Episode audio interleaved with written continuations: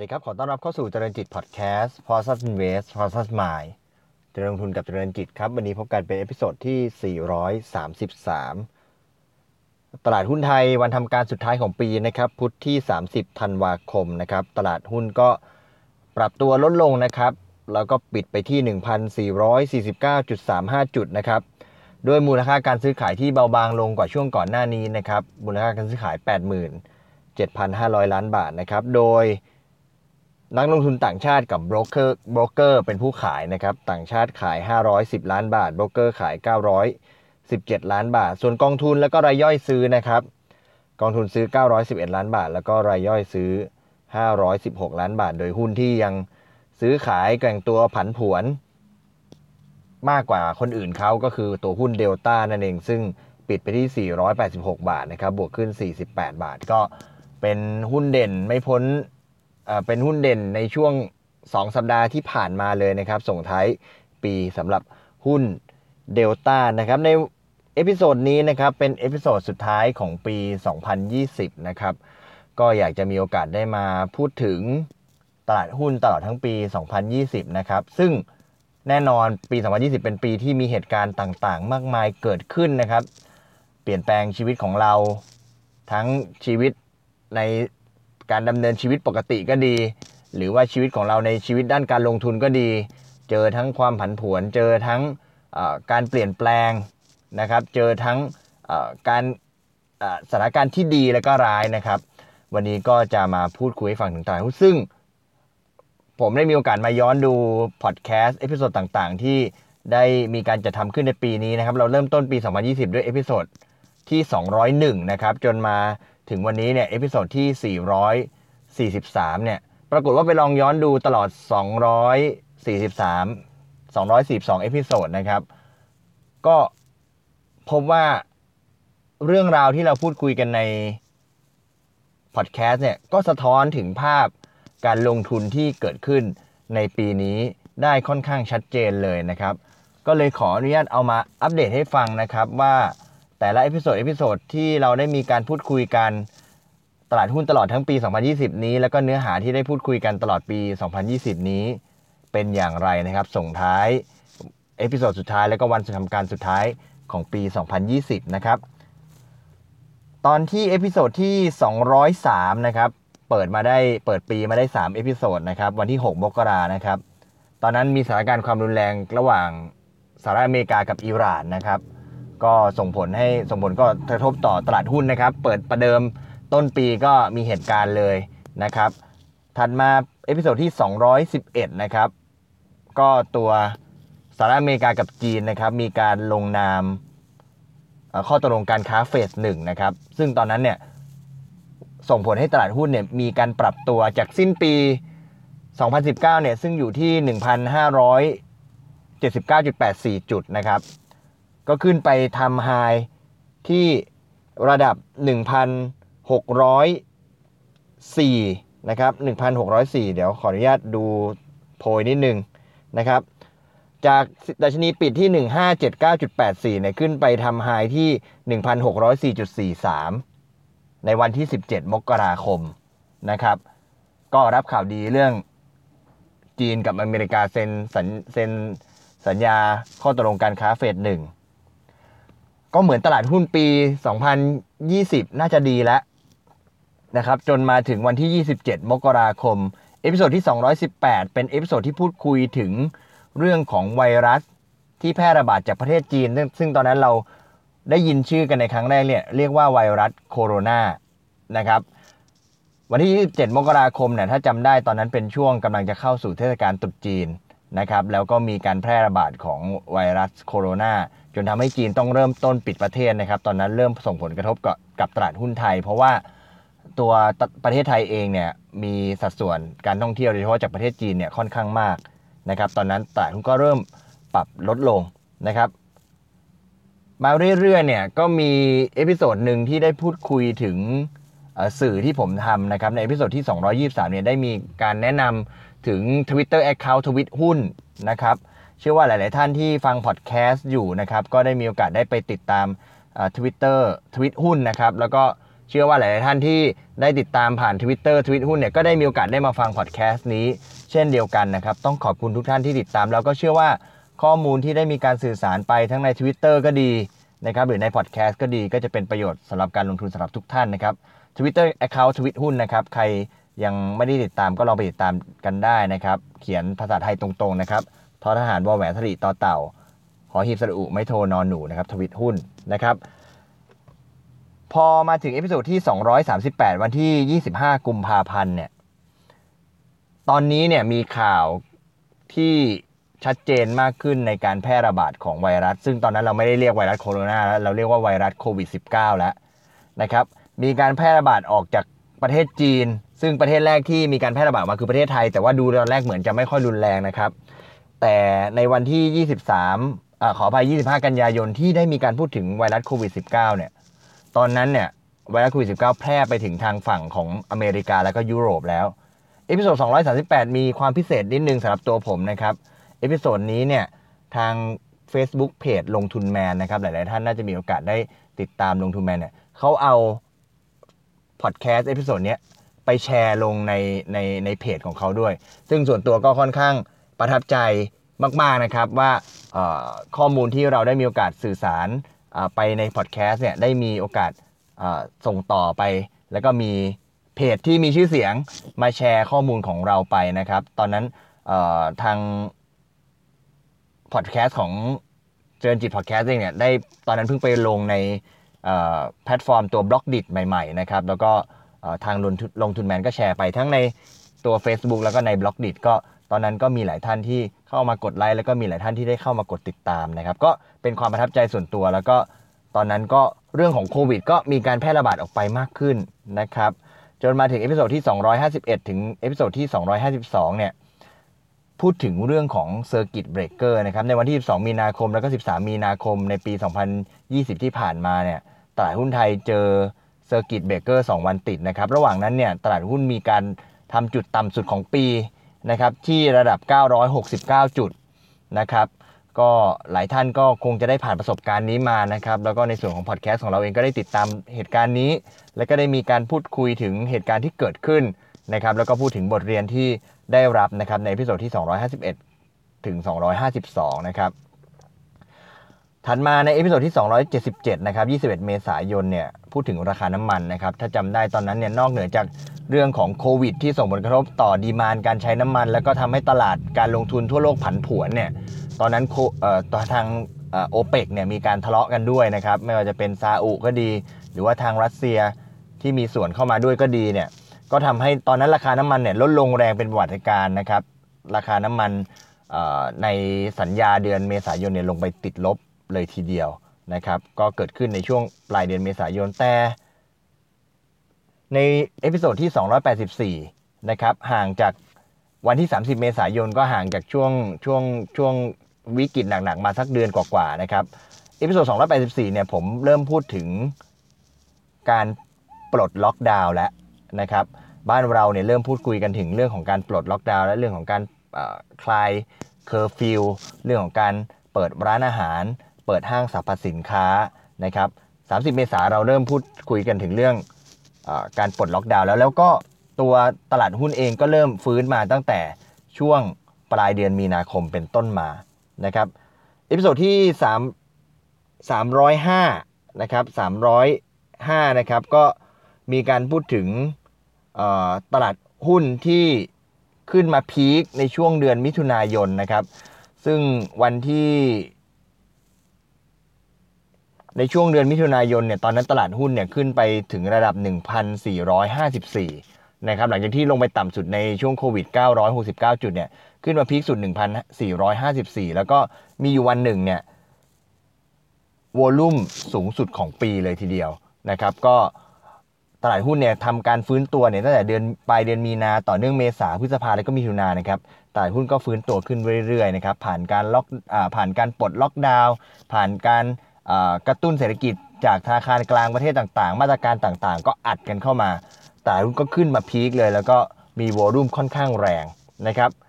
ผ่านมา episode ที่ 320 เนี่ยมีอยู่ episode หนึ่งผมพูดถึงเรื่องการคำนวณการขึ้นเครื่องหมาย XR ของหุ้นมินนะครับถ้าจำไม่ผิดของหุ้นมินเพราะว่าช่วงนั้นเนี่ยมินเอง เจอวิกฤตโควิดเองก็ต้องเพิ่มทุนนะครับ ผมก็มีการอธิบายว่าเรื่องของการขึ้นเครื่องหมาย XR เพิ่มทุนเนี่ยเป็นอย่างไรแล้วจะคำนวณราคาของการเพิ่มทุนแล้วราคาหุ้นเปิดมาเช้ามาจะเป็นอย่างไรนะครับ เนื้อหาไม่ได้มีอะไรมากนะครับ แต่ที่ประทับใจก็คือมีผู้ฟังนะครับได้ส่งข้อความเข้ามาขอบคุณนะครับ บอกว่าพอดแคสต์เนี่ย ค่อนข้างจะเป็นประโยชน์นะครับทำให้เห็นภาพว่าการขึ้นเครื่องหมาย XR นั้นเป็นอย่างไร มีทำให้ได้รับข้อมูลที่ชัดเจนมากยิ่งขึ้น ก็เป็นอีกหนึ่งความประทับใจที่เกิดขึ้นผ่าน episode ที่ 320 นะครับผ่านมาในเดือนกรกฎาคมนะครับ วันที่ 4 กรกฎาคมเนี่ยเป็นวันเสาร์นะครับ ซึ่งเป็นวันแรกที่ผมได้เริ่มต้นเจริญจิตรายการเจริญจิตพอดแคสต์ A to Z นะครับ episode ที่1นะครับพูดถึงหุ้นข้อมูลหุ้นตั้งแต่ตัว A ถึงตัว Z พอเริ่ม episode ที่ 1 ก็พูดถึงหุ้นตัว ALT นะครับแล้วก็ไล่เรียงจนมาถึง 26 episode ล่าสุดเมื่อเสาร์ที่ผ่านมาเนี่ยพูดถึงหุ้น ZIGA นะครับแล้วก็จบสำหรับซีซั่นแรกสำหรับรายการ A to Z ไปก็ขึ้นปีใหม่เดี๋ยวมาเริ่มต้นใหม่นะครับที่ซีซั่นซีซั่น2 episode 1นะครับก็จะเริ่มต้นพูดคุยกันถึงหุ้นตัว A ต่อนะครับใครที่มีหุ้นที่สนใจนะครับก็แชร์เข้ามาได้ในช่องทางต่างๆนะครับ ผ่านมา episode ที่ 329 นะครับ ช่วงวันที่ 9 กรกฎาคมเนี่ยราคาทองคำทำจุดสูงสุดในรอบ 9 ปีนะครับช่วงนั้น demand สำหรับทองคำค่อนข้างเยอะนะครับเป็นสินทรัพย์ที่เน้นความปลอดภัยเป็น safe haven นะครับแล้วก็ episode ที่ 346 เนี่ยเป็น episode ที่พูดคุยว่าทองคำทะลุ 2,000 เหรียญนะครับปีนี้ 2,000 2020 เนี่ยราคาทองคำเนี่ยในทางฝั่งของ US ดอลลาร์เนี่ยทะลุไปถึง 2,000 เหรียญส่วนทางฝั่งของบ้านเราก็ทะลุ 30,000 บาท นะครับ วันที่ 6 สิงหาคมขออภัยวันที่ 6 สิงหาคมนะครับก็ทองคำทะลุ 2,000 เหรียญนะครับ episode ที่ 365 นี้ไม่มีอะไรนะครับ แต่ว่าเป็นการทำทำพอดแคสต์ครบ 365 ตอนก็เสมือนว่าถ้าเราทำทุกวันเนี่ยเราก็ทำหนึ่งปีแต่จริงๆ แล้วพอดแคสต์ของเราไม่ได้ทำทุกวันนะครับ อย่างรายการ p o s t r Invest p o s t r Mind เนี่ยเรามีรายการกันวันจันทร์ถึงศุกร์ นะครับที่ตลาดหุ้นเปิดทำการ แล้วก็รายการ A to Z เนี่ยเราทำวันเสาร์นะครับก็ก็ครบ365ตอนก็พูดถึงสื่อต่างๆ ที่ได้มีโอกาสใช้ในการหาข้อมูลมาทำพอดแคสต์นะครับก็ถือโอกาสขอบคุณขอบคุณไปในตัวนะครับใน episode ที่ 371 ในวันที่ 14 กันยายนเนี่ยก็เริ่มเปลี่ยนมาพูดคุยในเรื่องของการเลือกตั้งประธานาธิบดีสหรัฐเนี่ยต้องบอกว่าตั้งแต่ episode 300 เป็นต้นมาเนี่ยเดือนมิถุนายนเนี่ย มาจนถึงช่วงเดือนกันยายนเนี่ยตลาดหุ้นเหมือนกับเป็นช่วงที่ตลาดหุ้นก็ชะลอตัวลงไปนะครับ อาจจะแกว่งในเชิงของ sideway down มากกว่าหลังจากขึ้นไป peak หลังจากโควิดนะครับ แล้วก็สถานการณ์โควิดในบ้านเราก็ก็เบาบางลงด้วยเช่นกันนะครับ ใน episode ระหว่าง 300 จนถึงประมาณสักepisode ที่ 300 เดือนเดือนมิถุนาเนี่ยจนถึงประมาณ episode ที่ 400 เดือนกันยายนเนี่ยก็ มีการไปพูดคุยถึงหุ้นตัวต่างหุ้นรายตัวมากยิ่งขึ้น ไปพูดถึงงบไตรมาสหนึ่งซึ่งมีหุ้นหลาย ๆ ตัวที่ทำได้ดีนะครับ แล้วก็ทุกวันนี้ก็ยังมีผลงาน perform ได้ดีอยู่นะครับก็พอ episode ที่ 371 เนี่ยก็มาพูดถึงเรื่องเลือกตั้งประธานาธิบดีสหรัฐและ 14 กันยายนนะครับ แล้วก็episode ที่ 379 ถึง episode ที่ 382 เนี่ยเป็น อีกรูปแบบหนึ่งที่ผมได้มีโอกาสจัดพอดแคสต์นะครับ ก็คือผมไปลงสัมมนา ชื่อว่า Battle Strategy นะครับ ที่จัดโดยธนาคารไทยพาณิชย์แล้วก็หนังสือพิมพ์ข่าวหุ้นนะครับ จัดแบบ virtual นะครับ ก็มีงานมี 5 วันเนี่ย ผมไปฟังมาแล้วก็เอาข้อมูลมาอัปเดตอยู่ใน episode ทั้งหมด 4 4 ตอนนะครับ3หรือ 4 ตอนถ้าจำไม่ผิดก็ก็เชื่อว่าทุกท่านน่าจะเป็นประโยชน์นะครับ แล้วก็ episode ที่ 383 เนี่ยก็ มาพูดคุยถึงเรื่องของการดีเบต ประธานาธิบดีสหรัฐอีกครั้งหนึ่งในวันที่ 30 กันยายนนะครับ ตลอดช่วงเดือนตุลาคมเนี่ยตลาดหุ้นไม่ค่อยดีเท่าไหร่นะครับเผชิญหลายเรื่องนะครับ ไม่ว่าจะเป็นเรื่องของโควิดในต่างประเทศ ความผันผวนในเรื่องของการเลือกตั้งประธานาธิบดีสหรัฐนะครับ หรือว่าการขายทำกำไรจากในช่วงก่อนหน้าที่ผ่านมานะครับรวมถึงเรื่องของการชุมนุมที่เกิดขึ้นภายในประเทศด้วย ความผันผวนต่างๆนี่ก็ทำให้สิ้นเดือนตุลาคมเนี่ยดัชนีลงไป แตะที่ระดับ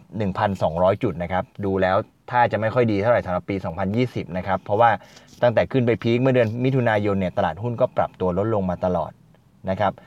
ใน episode ที่ 398 เนี่ยผมได้พูดคุยถึงหลักการลงทุนแบบการปลูกต้นไม้ยืนต้นนะครับ ซึ่งเอามาจากหนังสือ Future Mindset ของอาจารย์นพดลร่มโพนะครับเอ่อเจ้าของพอดแคสต์นพดล Story นะครับก็ก็ ก็เป็นอีกรูปแบบหนึ่งเช่นเดียวกันที่เอาหนังสือ เอาข้อมูลจากหนังสือเนี่ยมาพูดคุยในพอดแคสต์นะครับก่อนหน้านี้จริงๆแล้วในปี 2020เนี่ยเรามีหนังสือได้มีโอกาสเอาข้อมูลจากหนังสือมาพูดคุยในหลาย ๆ ตอนนะครับ เช่น หนังสือเรื่องออนักลงทุนดันแบบดันโดนะครับหรือหนังสือหรือว่าข้อมูลจากหนังสือ one plus one equal three ของ Dave Trott นะครับหรือว่าหนังสือ Stock Quadrant ทำกำไรทุกสภาวะของอโค้ชซันกระทรวงจารุศิระนะครับก็ ก็เป็นอีกแบบหนึ่งที่เอามาพูดคุยกันเหมือนกันนะครับ ถ้าหลายท่านชอบก็อาจจะ feedback มาได้นะครับทีนี้พอมาเดือนมิถุนายนเนี่ย episode ที่ 405 เนี่ย 3 มิถุนาขออภัยเดือนพฤศจิกายน 3 พฤศจิกายนเนี่ย พูดเรื่องการเลือกตั้งประธานาธิบดีสหรัฐแล้วก็เรามีการติดตามกันอยู่ถึง 3 episode ติดกันนะครับ แล้วหลังจากนั้นเนี่ยตลาดหุ้นก็ค่อยๆ รับข่าวดี ขยับจากพันสองขึ้นมาเรื่อยๆ จนมาถึงวันที่ 10 พฤศจิกายน episode ที่ 410 เนี่ย เราได้ผลการทดสอบวัคซีนเฟส3นะครับ วัคซีนต้านโควิด -19 นะครับ ซึ่งก็ทำให้ตลาดหุ้นเนี่ย มีการเปิดรับความเสี่ยงนะครับ จนทำให้ตลอดเดือนพฤศจิกายนต่อเนื่องมาถึงจนถึงต้นเดือนธันวาคมเนี่ย ตลาดหุ้นปรับขึ้นมา 200 กว่าจุดนะครับ แล้วก็จนปลายเดือนธันวาคมเองเนี่ย มีการปรับขึ้นไปถึงระดับ 1,500 จุดนะครับ จนสุดท้ายเนี่ย ลาดหุ้นในปีนี้เนี่ยก็ได้ปิดไปที่ระดับ